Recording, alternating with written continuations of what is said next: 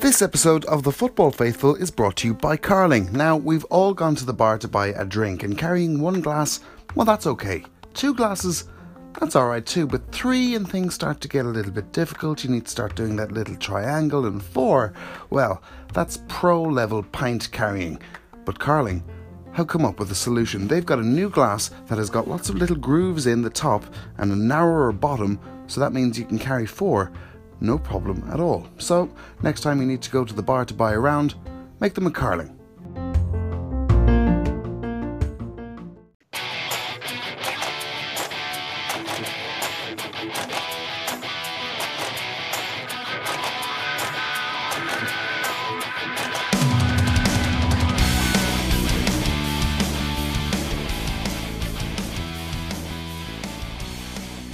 Welcome to another episode of the Football Faithful podcast. Now, in these sort of pre season bonus pods, we've already spoken about some players who need to step their game up ahead of the new season. And in this week's episode, we're going to talk about a bunch of new and upcoming players who we'd like to see uh, take that step up. They don't necessarily need to, but we'd certainly like to see it. We're going to focus on the top six. Uh, joining me to talk about all of this, as usual, is Peter Henry. Hi, Peter. Evening all. And Anthony Kelly's there as well. Hi, Ant. All right, lads, how we doing? Not too bad now. Well, let's uh, let's start. Let's start with Manchester City then. I suppose they won the league. So, Peter, who who have they got coming through the ranks? Well, I think the, the pretty obvious one, of course, is uh, is Phil Foden, a player that's been spoken about for, for a good few years now as um, potentially that kind of creative midfielder that that England don't seem to produce and, and seem to be missing. Um, you know, you don't need to look at, at Phil Foden playing football for very long to realise he's he's a special talent. Um, just turned 19 in in May. He, showed in the I think the under 21 Euros he scored a sensational individual goal against France. Um, and then he was left out of the game against Romania, I think it was, that they lost and kind of sealed their fate that they were knocked out of the tournament. And Aidy Boothroyd got a lot of stick for that because, you know, he, he was kind of the ma- the man who made that team tick. Um, he started the the Charity Shield last season against Chelsea, and I think a lot of people thought, you know, he's going to play really regularly regularly this season um, or last season, should I say. But he only made 13 appearances in the Premier League um, throughout the course of the year, and only three of them were starts. I, I wonder would, would he be like? Would he actually be the player? We talked about Riyad Mahrez and the players who need to step their game up.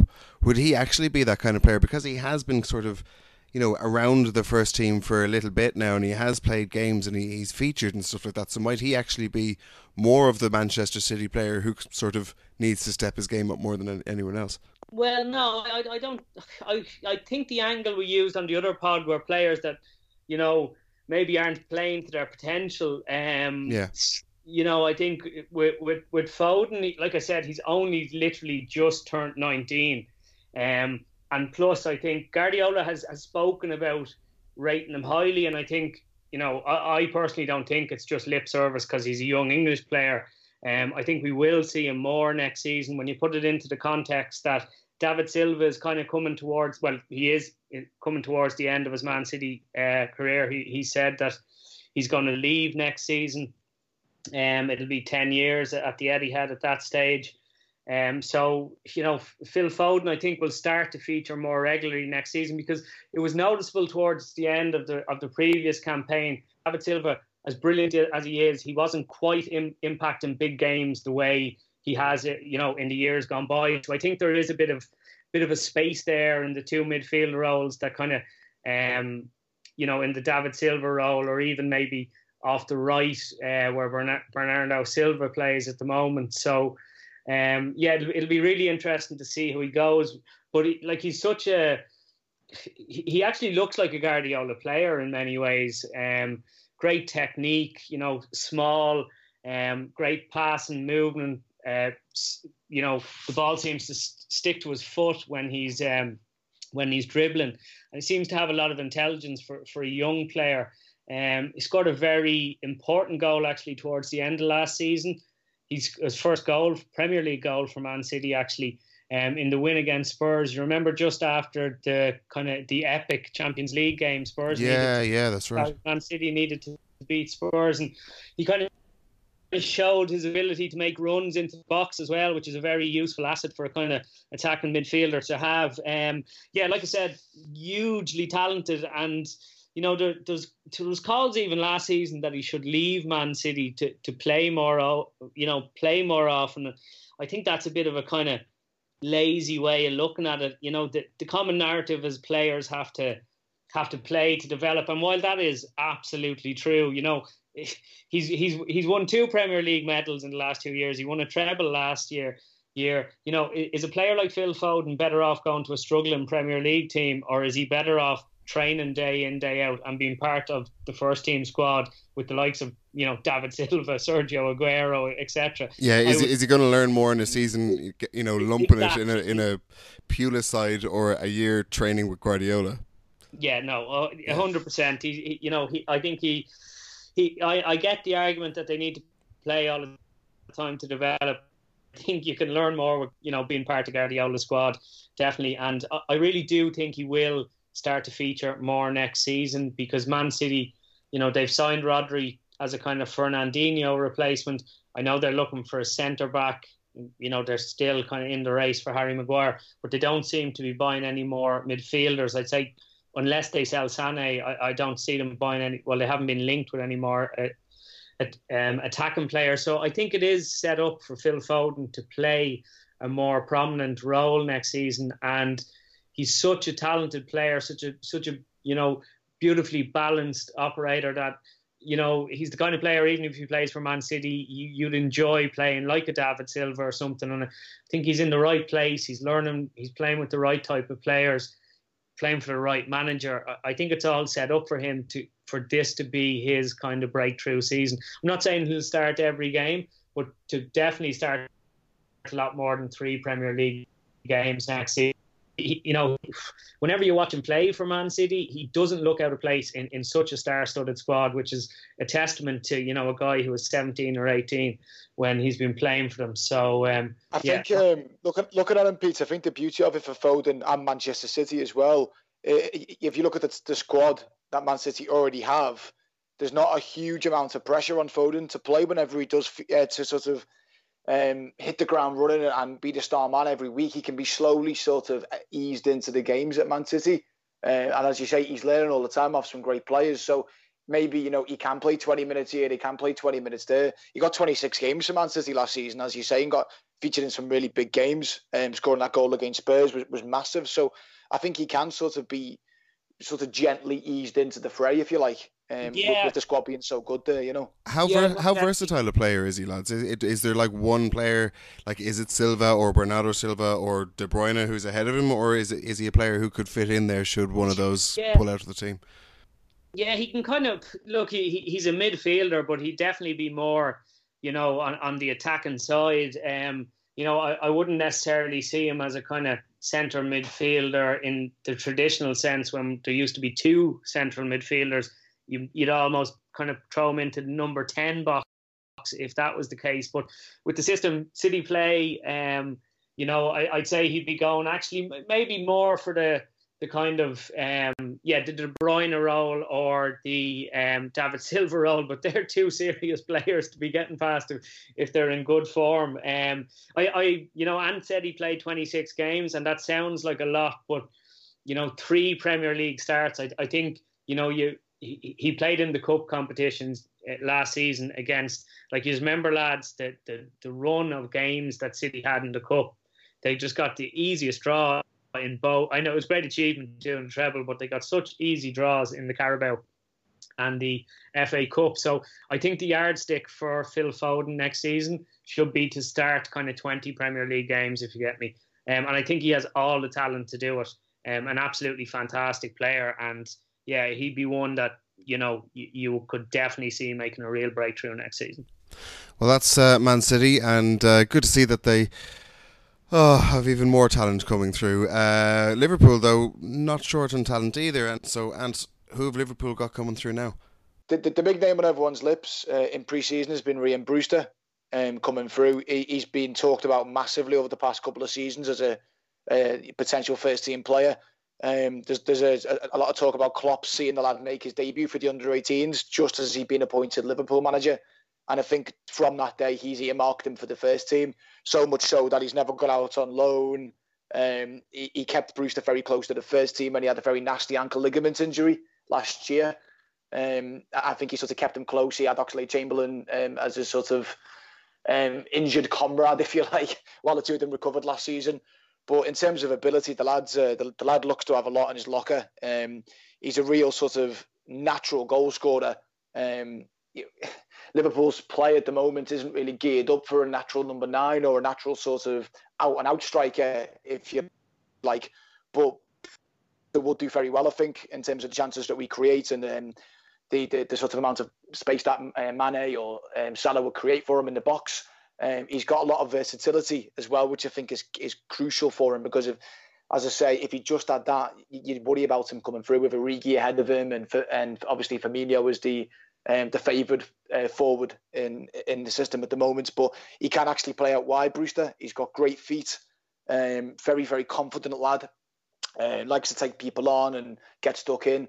Got a good turn of pace on him as well. I actually think he's he's at his best when he's playing off the defender's shoulder, uh, bearing down on goal. But he's he looks a real versatile goal scorer. Um, scored four goals in his first five games in pre-season as well. So um, I think looking at it this season, uh, with the African Cup of Nations and the Copa America taking a lot out of our players' legs early on, I think you might see him thrown in, um, for, even for some Premier League minutes.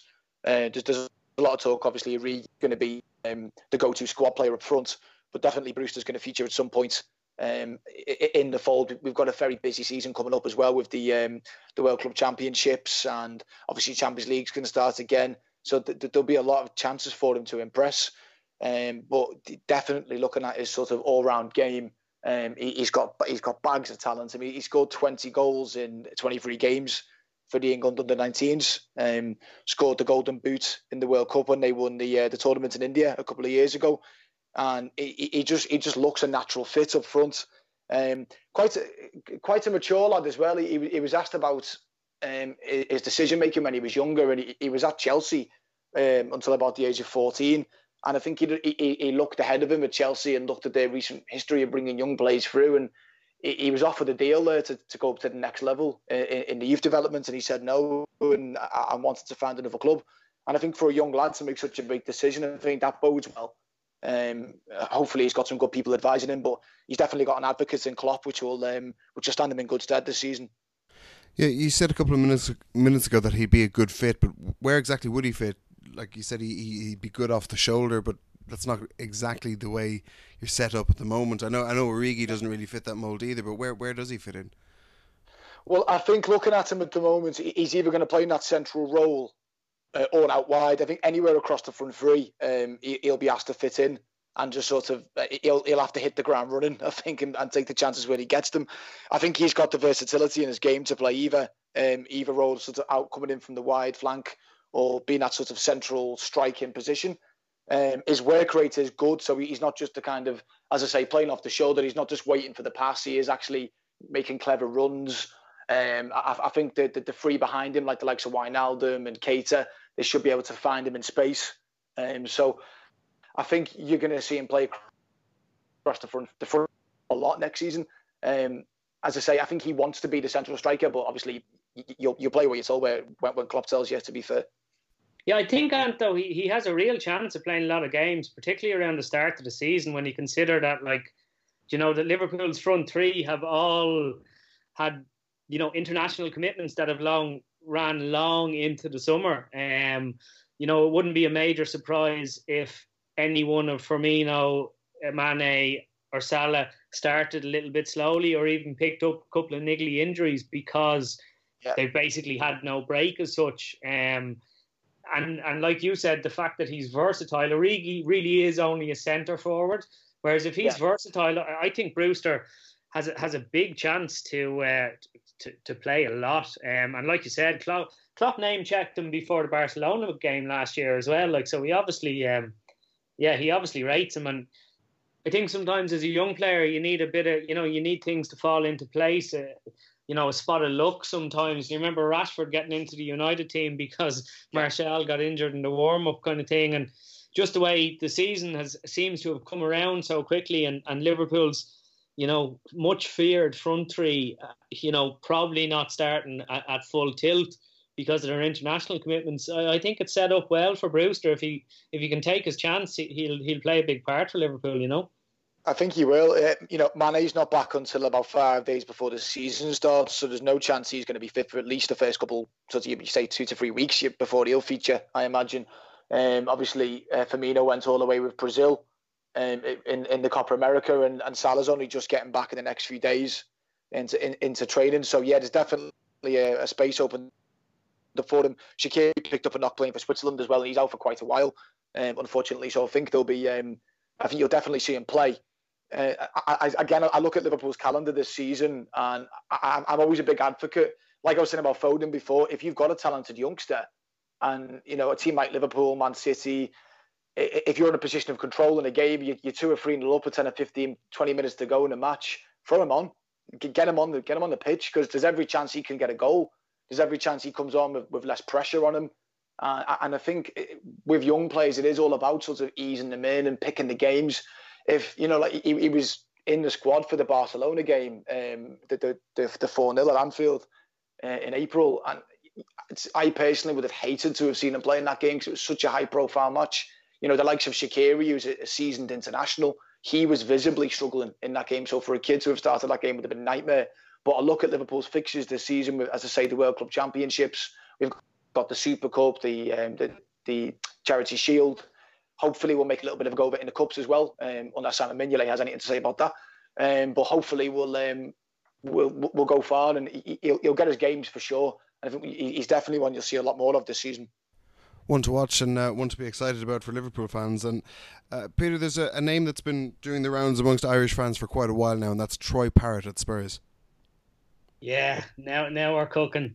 Um, I was first I was first tipped off to t- Troy Parrott about five or six years ago um, in a taxi in Dublin.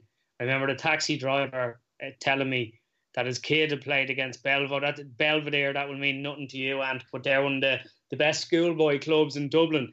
And this taxi driver was telling me that there's this young lad playing up front for uh, for Belvedere, and he's just, you know, and, and the taxi driver was saying if, if, if this lad doesn't make it, then you know I might we all might as well give up kind of thing. He he was just stood out as being that good.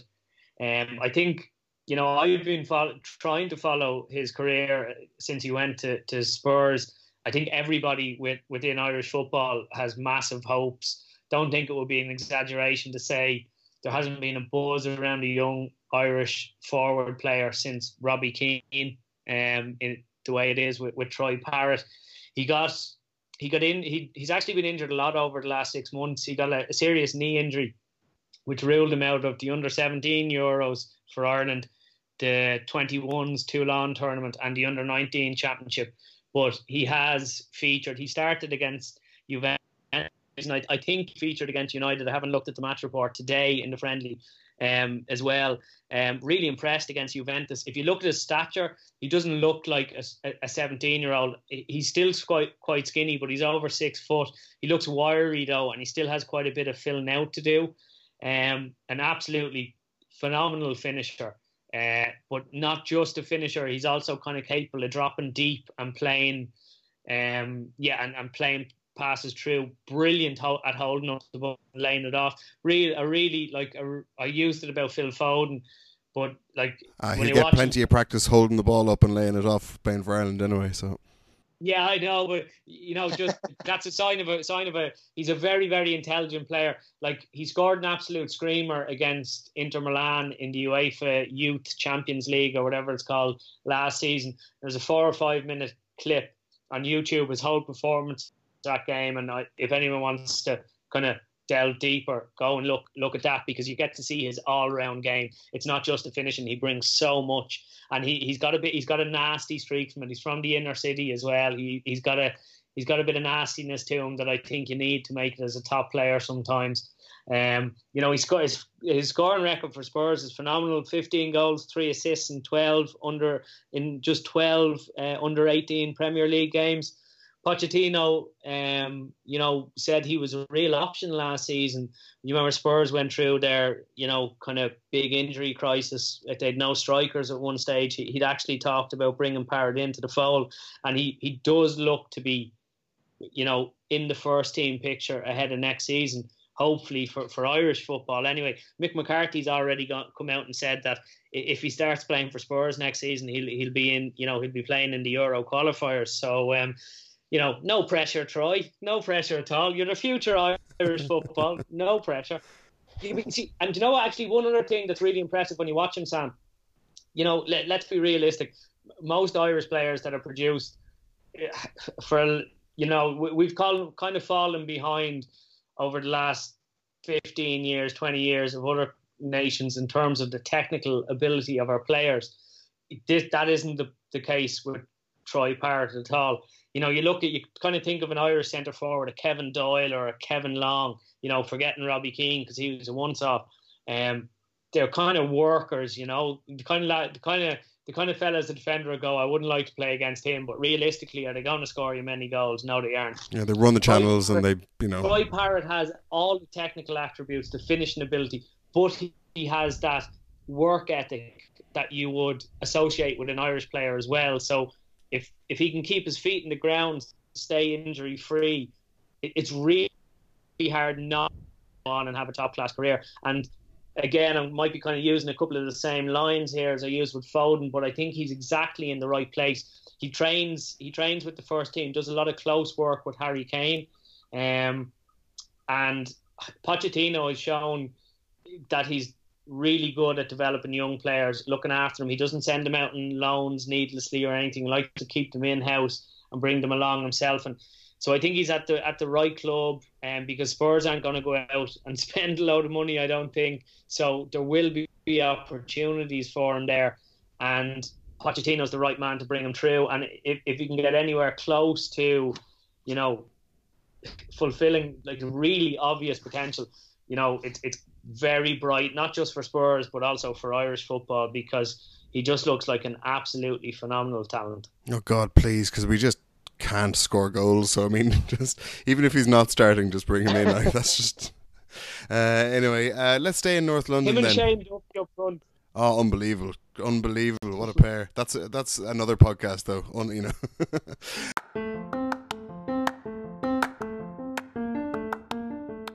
This episode of The Football Faithful is brought to you by Carling. Now, we've all gone to the bar to buy a drink, and carrying one glass, well, that's okay. Two glasses, that's alright too, but three and things start to get a little bit difficult. You need to start doing that little triangle, and four, well, that's pro level pint carrying. But Carling have come up with a solution. They've got a new glass that has got lots of little grooves in the top and a narrower bottom, so that means you can carry four, no problem at all. So, next time you need to go to the bar to buy a round, make them a Carling. Uh, let's stay in North London then, because uh, and uh, I believe Arsenal have a player that you'd actually quite like to have at Liverpool. Yeah, um, I was doing a lot of homework on this lad over the last few days. Um, I, I, saw his move to the Bundesliga last season as well when it, when he got that through to Hoffenheim. Um, but yeah, Reiss Nelson, he, he just looks the part. Um, uh, I think Pete touched on it uh, before about young players coming through, and uh, over the last few years, the, the products of academies, if you like, where they've got all this technical ability and um, at the age of 17, 18, they've, they've got the movement, they're, they're slick, they're well drilled. But you, you look at Nelson and um, he, he, talks about his, his life growing up as a kid, playing footy on the streets and getting booted by bigger lads. And I think he's he's sort of come through as a street footballer as well. And there's definitely elements of that to his game where he's very aggressive and, and dynamic with his running. Um, I don't know about you guys, but I'm, I'm a real advocate for if you're going to send a player on loan, don't send him somewhere crap. Don't send him somewhere like, you know, a Pulis team where he's just going to be lumping the ball forward um, every week and there's no sort of creativity. He's gone to a really top club in Germany in, in Hoffenheim um, with, with, one of the best managers, in my opinion, in Europe at the moment, um, uh, Julian Nagelsmann. So he'll have really benefited from from their methods and their techniques there um, in the Bundesliga. Uh, he, he, he came down sort of with a great reputation. He obviously the inevitable comparisons were to Jadon Sancho, but he actually won the um, the Rookie of the Month in the Bundesliga in uh, in, in, October last season. and fitted in very well with their forward line. Um, they, they lost Serge Gnabry back to um, Bayern Munich at the start of last season, and he came in and slotted in and filled the gap um, left by Gnabry. And he, he, just just sort of looks a real natural for the Premier League. Um, obviously, he already made his debut for Arsenal under Wenger um, in 17-18. He actually won the reserve player of the year in the, in the Premier League too, um, 17-18 season as well. So the, the lad's clearly got ability. Um, just sort of tailor made for the modern game with his pace, his build, um, coming in off the wing, you know, um, sort of creating pockets of space for the front three. I, I, I look at Arsenal at the moment, and their their problem is not scoring goals. They're a creative team. Um, you've got the players who can sort of pick up Nelson, make the runs that he makes, and he can make room for other players. He, he, I think he'll definitely fit in this season for them. Yeah, I think it's really interesting the more we're talking about these players, actually, lads, in that, you know, sometimes when you're talking about talented young players at top six clubs, definitely in previous years, you're kind of going, yeah, they're really talented, but, you know, it's going to be difficult for them to, to get into their teams. But it's been a relatively quiet transfer window, and, you know, a lot of the clubs have different issues. Um, I think you can genuinely nearly see a path for all the players we've discussed, you know. Um, you know, we'll talk Chelsea in a minute. They've got a transfer ban. There's a there's a path through for them. Liverpool's front three. You can see Brewster getting in. Spurs not spending much. Parrott can get in. Nelson's Arsenal are broke. You can see him getting in. So like there really does seem to be a, a chance for these youngsters instead of us just talking about them as being really talented youngsters at clubs, but they probably won't make a breakthrough, if you know what I mean.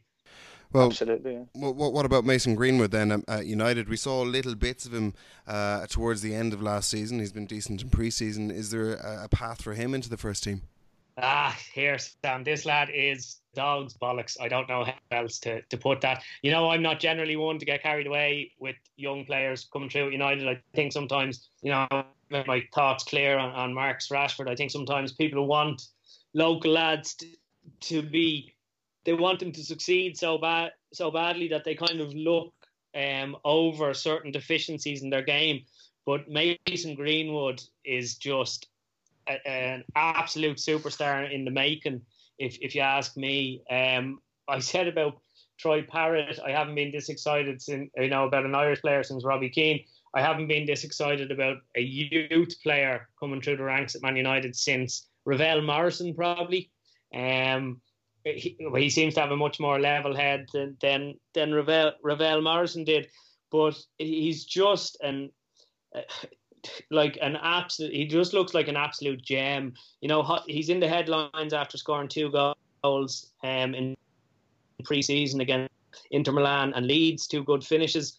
Um, it kind of really came across my radar last season. He banged in 26 goals and had eight assists in in 30 um 30 games, mostly for the under 18s now. But he scored um scored an unbelievable hat trick against Chelsea in the uh, FA Youth Cup. United bet, you know, the all conquering FA Youth Cup Chelsea side um last season 4-3. Unfortunately, they got knocked out in the quarters. I think it was then, but like when you watch this fella play, he's he's completely two-footed, right? He, he can take free kicks and penalties with either his left foot and right foot. And I know in the past I I often kind of ramble on about you know certain abilities that players have that are almost uncoachable. You know, being able to t- to take a free kick or a penalty, like without being able to spot the di- difference in terms of quality with either foot, is is a God given talent. Um, right footed, you, you can practice and practice and practice with your left, and you'll get it up to to a really good level. But to take a dead ball with your weaker foot, it, it, it's just not normally done. And he can hit, he can like he can rasp free kicks off either foot, which is a phenomenal ability. Um, obviously a player that two footed when he's running with the ball. You you you used to play centre back, Sam. If you watch that hat trick, he, like he does there's two of the goals he scores. One of them he finishes you would just think he's a right-footed player. The other one he finishes you think he's a left-footed player. And as a defender that's a nightmare. There's no weak side to show Mason Greenwood on. Um, he grew up as a midfielder, so he's also able to to pick a pass. He has pace, has a trick or two. Um, you know, United don't seem to be getting any signings over the line, and, and even if they do, I, I think he, he's going to feature next season. and Um, Solskjaer's obviously, you know, very keen to to blood youngsters. He he played. He actually came on against PSG in that famous comeback win, and then he played the last game of the season against Cardiff. Probably should have scored a couple of goals, but you know, he, like he'd more shots, more key passes. He, he, killed all the stats that day. Solskjaer admitted that he was, you know, um, the, the best player on, on the pitch, uh, well, the best Man United player on the pitch. So, you know, it, it seems that he seems to absolutely have it all. There's just a massive buzz among Man United fans about about this fella, and I really think it's justified. Um, like I said, just so two-footed, wonderfully balanced. Um, so, I, so, I, so, where where does he fit then, Peter? Because I mean, uh, I think we're. I don't know if we've assumed or if we're assuming that Lukaku's going to go out. Uh, I saw a quote today from Solskjaer saying that um, he could rotate between Rashford and Martial, or maybe play the two up front. Is he is he third in line behind those two, or or, or what happens? I think Lukaku will go. You know, um, he's not he's not playing games because they don't want him to be injured essentially. Um, and I think that Martial might well finish or, or might might well start uh, as a number nine quite a lot this season. Uh, he's played there a bit on tour, and by all accounts, he he he has his attitude has improved. It's gone from terrible to just okay. So yeah, we should be all really. but um, no, anyway, but yeah, no, like I think you know, I, I think Rash, Martial uh, will kind of flip between the left and the right. I think Greenwood might kind of feature in the cup competitions and then come, you know, but like he's played so well in pre-season. If we don't sign more attackers, I Solskjaer said it. He's in line. He's pushing for a place against Chelsea. I think he, like I said, he's played midfield as well. He's not just a goal scorer, although that's you know his goal scoring stats are the first things that jump out at you. But he, he can play off the left or the right. Like I said, he can. You know, he can cross from either side with either foot. Like I've, um, I've not seen as much of him as you, Pete. Obviously, you're, you're clearly very impressed. But what I have seen at Greenwood and what I have read about him, it, it, sounds as though that distribution could actually be using a sort of deeper role behind the front three yeah, as well. Oh, exactly. Um, yeah. I, I, think he's definitely got the ability to play there. And I don't know about you, but this this transfer window seems to have polaxed a lot of clubs with, with, with the stupid, you know, fees that are being quoted. That's not going to go away. You know, I, I think some of these can be solved internally. Some of these problems can be solved internally with recruitment. So why not give Greenwood a go? You know, you've, you've, signed a lot of expensive players down the years who haven't turned up. If Greenwood's a hungry kid, give him a chance. You know, I'm a big yeah, advocate no, for that. I, I'd, I'd agree. I think he, you know, I think if he gets a chance and he takes it, uh, which I do think he'll probably get a chance at the start of the season, he, will he'll stay in the team. I don't think there's any doubt about that. And yeah, like like Ant said, for me, he can play anywhere across the front three, or he could potentially even play kind of, you know, be uh, as a you know, as the more modern number 10, where you kind of drop into midfield a bit and you'd kind of be pressing a lot. But I, I think he can, there doesn't seem to be much he, he can't do um, in terms of like his work rate's very strong as well. He like, he's just, I'm, I'm massively so excited about this kid because like I said, it, it, what gets me is the two-footedness. Like that, like his two-footedness is, it's the the only other player I've ever seen that well. There's only two other players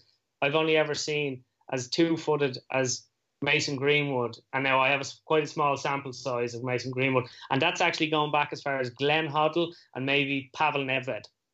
Um, you, you see players who can play off both feet, but this lad c- can dribble as if he's a right footed player and dribble as if he's a left footed player. Do you know what I mean? That it, he's just. My, he, God, Peter, this, this, this sounds like you're actually looking forward to the start of the season. I'm not. He's giving me a little. Go on there, Sam. Be on there, Go that far, Sam. But he's giving me a little ray of hope. No, I, I and in, in, on another side, I, I think as well. You know, it it, it mightn't. It, it can go both ways with Man United. Like it, you'd almost. It's maybe not the best environment for young players to be coming into at the moment because there's a clear lack of leadership in the dressing room.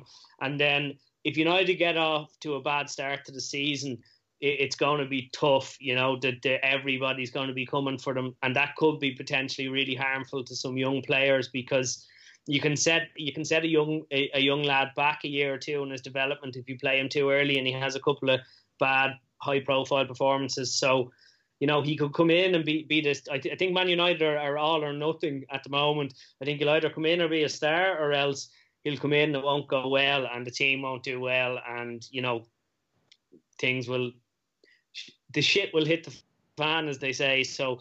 It's it's it's very hard to call how Man United are, are going to are going to go this season. But I, you know, I think he could be that one bright spot because you know there's obviously there's obviously a lot of negatives. Even though we've had a couple of good results in preseason, it, that's only papering over the cracks. You know, we still haven't been able to sign players when we we went around saying that we were going to have a match. You know, we were going to offload. We can't even sell players, let alone sign them.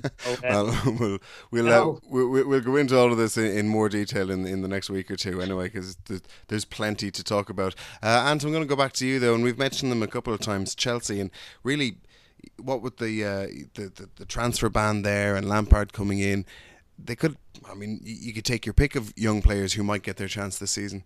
Yeah, you certainly could, and uh, it's actually I think it's quite sad for them for the young players coming through that it's actually come to a transfer ban to force the club's hand um, to give some of their young lads a go. But that's so true, yeah. Uh, yeah, it is. I mean, one lad who, who looks the part, and he's obviously got a direct link to the manager, is, uh, is young Mason Mount, um, the attacking midfielder who spent the season on loan at Derby um, it, last season. He, he, looks a really talented player, to be honest with you, Sam. Um, um, one of those kind of, again, very technically gifted player. One of the things I thought was very impressive about him at Derby last season was how snappy and quick he is at getting the ball out from his feet and distributing it quickly to his teammates. Um, he, he's, he's very quick across the ground, the kind of player who sort of naturally draws defenders out of position, likes to likes to run at players, and again creates sort of creates havoc and space with with his running. Um, not shy of a couple of goals um, you, you, look at Chelsea and big concern for them going into the season is who's going to get the goals for them with Hazard gone and um, obviously they, they really struggled last season from midfield. Only five from Barkley, not many from Jorginho.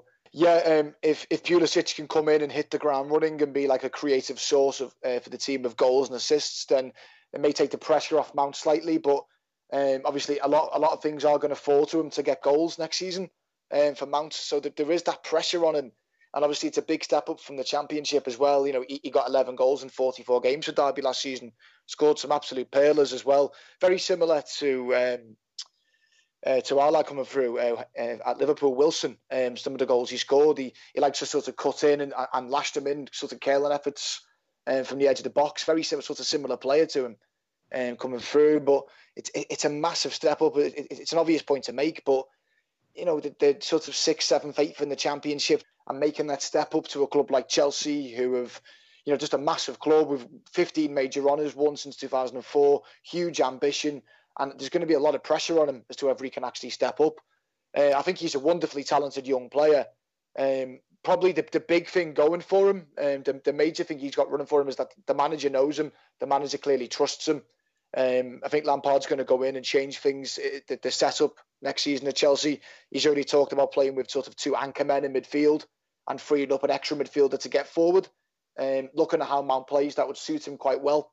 Um, so to give Jorginho and Kante a lot of the running, a lot of the sort of hard yards to do behind, and sort of give him out more, more freedom to be creative.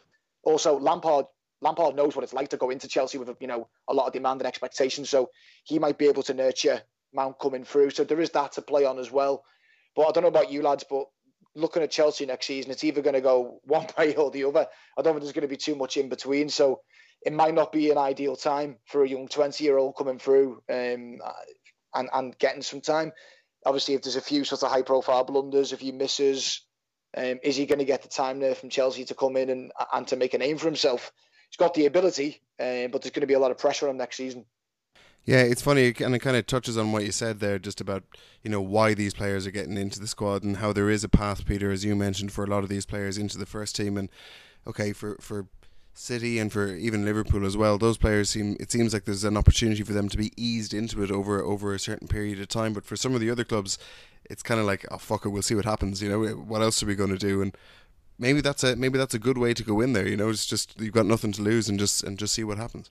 Like I said earlier on, I do think there's an oversimplification of like, oh, just play the young players, especially by kind of the lazier pundits, should I say, like the Jamie Redknapps and stuff, because like it's all very well saying, oh, we're you know our young players aren't getting enough game time, but like you have to remember that like if a Premier League manager doesn't like if a Premier League manager at a top six club loses two or three games in a row, in a row his head's nearly on on the chopping block. So like.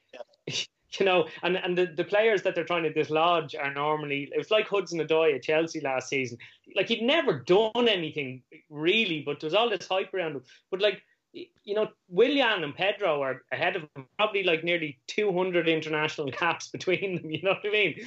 Like it's not, it, it's just oversimplified, like just play them kind of thing. Um, because you know, if you're a manager, you're picking a team. It, it, it's it's it is harder with all the pressure, 24 hour coverage to, to blood the youngsters than it was. You just don't get the chance to say, look, we're going to play the kids for a year, and whatever happens, happens. You know, it, it just doesn't work like that. And even for the kids these days with social media, everything, even everything they do is going to be, you know, scrutinized so much that um, you know, it, it just isn't it just isn't as easy as it was in bygone eras to to gradually introduce players. But having said all that, you know, I, I do feel that all the players that we've talked about, the six players from the six the the six top six clubs, you can kind of see a little path for them through this season to at least, you know, feature even if it's a substitute or in cup games or whatever. And they will get their chance this season anyway. And whether they take it and push on is a different story. But um, these are six lads we've talked about that I think have a real chance. You know. Well, that's a whole bunch of players who we think are going to make it. But then there's some players who you know they were they had all this hype. We spoke about them in the same way in the past, and then it didn't quite come to, to fruition. Peter, who have you got in mind? Um, well, yeah, for me, I suppose definitely as a Man United fan, someone who, who never lived up to the potential, and I think is quite rele- it's quite relevant at the moment is Ravel Morrison. You know, um, he's actually back in the Premier League now with Sheffield United. They've handed him uh, a one-year contract. Although you know, for all the talent in the world, it's quite doubtful he, will ever quite kind of you know, fulfill that potential. Um, um, you know, who was a regular part of our podcast, but has now been put on the, the transfer list. Who? Colm, yeah, exactly, exactly. That, um, don't know who you're talking about. Exactly. Is he on? Is he on Hoffenheim, Pete? Is that who? No, we're looking for no. Nobody wants him. He's he's just ah, right. in the dressing room and he has dodgy ankles, so nobody's ah, yeah. come in. Tra- tra- training with the youth team. Exactly. Training on his own at the moment. but, but yeah, no, he actually Colin wrote a very, very good article about Ravel Morrison um, after his move to Sheffield United on off the ball. Um, it's it's just been a it's a crazy career really he's had. You know, this was a lad who was in the same FA Youth Cup team um, as Michael Keane, Jesse Lingard, Paul Pogba. Was rated as a much better player than Paul Pogba. Fergie described him as the best young player he's he'd ever seen. Uh, Rio Ferdinand tried to get him to move in with him just to keep him out of trouble because he obviously saw, you know, that this lad was just unbelievable. And this is Rio Ferdinand who would have came through with like Joe Cole and Frank Lampard and that as well. Um, so it's just what a what a pity. Obviously, massive off the field issues. Um, definitely hanging around with the wrong crowd. Although I don't know if we can blame a crowd for his behaviour. He's you know he makes his own choices. But he was done for kidnapping when he was in his teens. Um, a lot of trouble with the police, and I think you know United gave him every chance to to, to make it, but eventually he was kind of moved on to to West Ham with the hope that getting him out of Manchester might kind of get him on the straight and narrow a bit where he dedicated himself to his football. And he scored that sensational solo goal for West Ham at White Hart Lane in, in a really good win against Spurs. There was talk of him getting into the England team, but then he seemed to, you know, go back to his to his old ways. He, would have fallen out with Big Big Sam, which you know actually kind of makes me like him a bit more, if I'm honest. But you know, the story there's stories of him, you know, going missing for for a week or two and then showing back up to train and stuff. So obviously, you know, he's never really sorted himself out. Nomadic career since something like eight clubs, five loans in places like Mexico. He was in Sweden last season. Um, and it's such a pity because, just what a talent when you see him. His ability to just, it's like he's a second or two ahead of everybody on the pitch um, in terms of how he sees a defender coming towards him, how he sees a pass. Just phenomenally talented. And um, Chris Wilder's taking a chance on him. Um, it, you know, you, I don't mean to be pessimistic or, or put him down, but you know, even throughout his, you know, even in recent years, his managers at different clubs has said, you know, phenomenally talented, but his attitude is just all wrong. So you never know. He could completely, you know, have this redemption arc and finally fulfill the potential that that Ferguson waxed lyrical about, but it's a little bit doubtful. But we might get to see a couple of you know bits of magic from him in the Premier League. So he's one uh, that that will always, you know, that I will always remember um, as as being really disappointing that he, that he never lived up for his talent to his potential for Man United anyway. And and yet one that we should really keep an eye on this season because that could be really interesting. Uh, and what about you? Um, for me, I've gone for um, a player probably most Liverpool fans will be um, well aware of. I'm not too sure if you lads will have heard of too much about him. He was um, a young Spanish lad who Rafa Benitez brought in in 2008. Um, real start of youth football in Spain. Uh, come through the massive academy in Barcelona. Obviously, that um, just a real superstar um, in the making. And it, it does a hint back at what we were saying about some of these lazy pundits and and the sort of it becomes like a like a maxim. I'll just throw the kids in, throw the kids in. It's fine. Just give them a go, see what happens. And um, he, this, this lad, his name was Danny Pacheco, and he, he became a bit of a buzzword um, from sort of lazy fans and lazy pundits who claim to be experts and to see him play for the reserves every week. Um, by all accounts, he was an excellent footballer, great natural ability, um, silky feet, very, very creative. Chipped in with a few goals in the reserves as well, really eye-catching goals. And unfortunately for him, he sort of came through at a time when it was all going wrong for Benitez and that the club were in meltdown. But it was almost kind of doubly damning that we were so bereft of creative options under Benitez and then under Hodgson and then Dalglish. We played a sort of very rudimentary 4-4-2 at times under Dalglish, and there was no, there was no sort of real spark there creatively. This lad was just sort of falling down and down the pecking order, and um, he ended up sort of floating away and and and going to the Spanish second division and it, it just seemed like a real waste of talent for the lad. Um, but everyone who saw him play coming through the reserves said he, he's definitely got some role to play in the first team. And, you know, Spanish under 21 international. He ended up at Real Betis at one point, but again, couldn't quite settle there. Um, uh, last time I saw him, he was floating around the, the sort of, I think it was Alcorcón in, in, in the third tier of Spanish football. As uh, he's probably still about the same age as Ravel Morrison, um, so about 27, 28. He's, he's not an old player at all um, but just sort of never made it at any sort of senior level at any sort of big name club. Um, it, it's a real shame, but he's he sort, he sort of serves as a cautionary tale for how big the step up can be sometimes, and just you know a, a player can look fantastic like the six players we mentioned there, but when when the pressure's on and they're thrown into the first team and they're given these sort of um, the, the lifeline, if you like, in the first team, if they don't grab it, they don't take it, it can really set them back a few years A couple of bad loan spells here and there, and all of a sudden the the way down the line. So it's one of them, isn't it? You know, it, it's so hard, such a tenuous road to go down. So uh, he, he definitely be one for me, Pacheco. It's a funny one, isn't it? There's just some of these players. It, it's almost like there's too much hype too young. You know, they they they, they already have a name before they've done anything. There's remember Freddie Adu, and there's the that guy, the Danish kid at Real yeah. Madrid. I mean, um, he still might make it, but I mean, what bugs me about some of these players is that you get like the sort of the faux experts. Oh yeah, I've seen this lad play. It's like no, you haven't. it's like you've seen a, you've seen a couple of clips on YouTube. Don't pretend to be an expert in them. Like you know, you're like the rest of us. Yeah. You've got a few crumbs to go off. You know. Uh, I was just about to say, don't be uh, don't be you know throwing rocks too far there. There's been a whole lot of YouTube watching the making of this podcast. Uh, anyway, we will be back with uh, some new uh, with some new proper podcasts very soon as we look ahead to the start of the Premier League season. So make sure you uh, subscribe on Spotify, on SoundCloud, on iTunes, on anywhere that you get your podcasts, and new episodes will pop up in your feed as soon as we bring them out. Head along to thefootballfaithful.com for more great football content, and uh, well, we'll be back soon. Just time to say thanks to Peter. Cheers, lads. Enjoyed that. Thanks, Ant. Nice one, lads. Cheers. And thanks for listening. See you next time.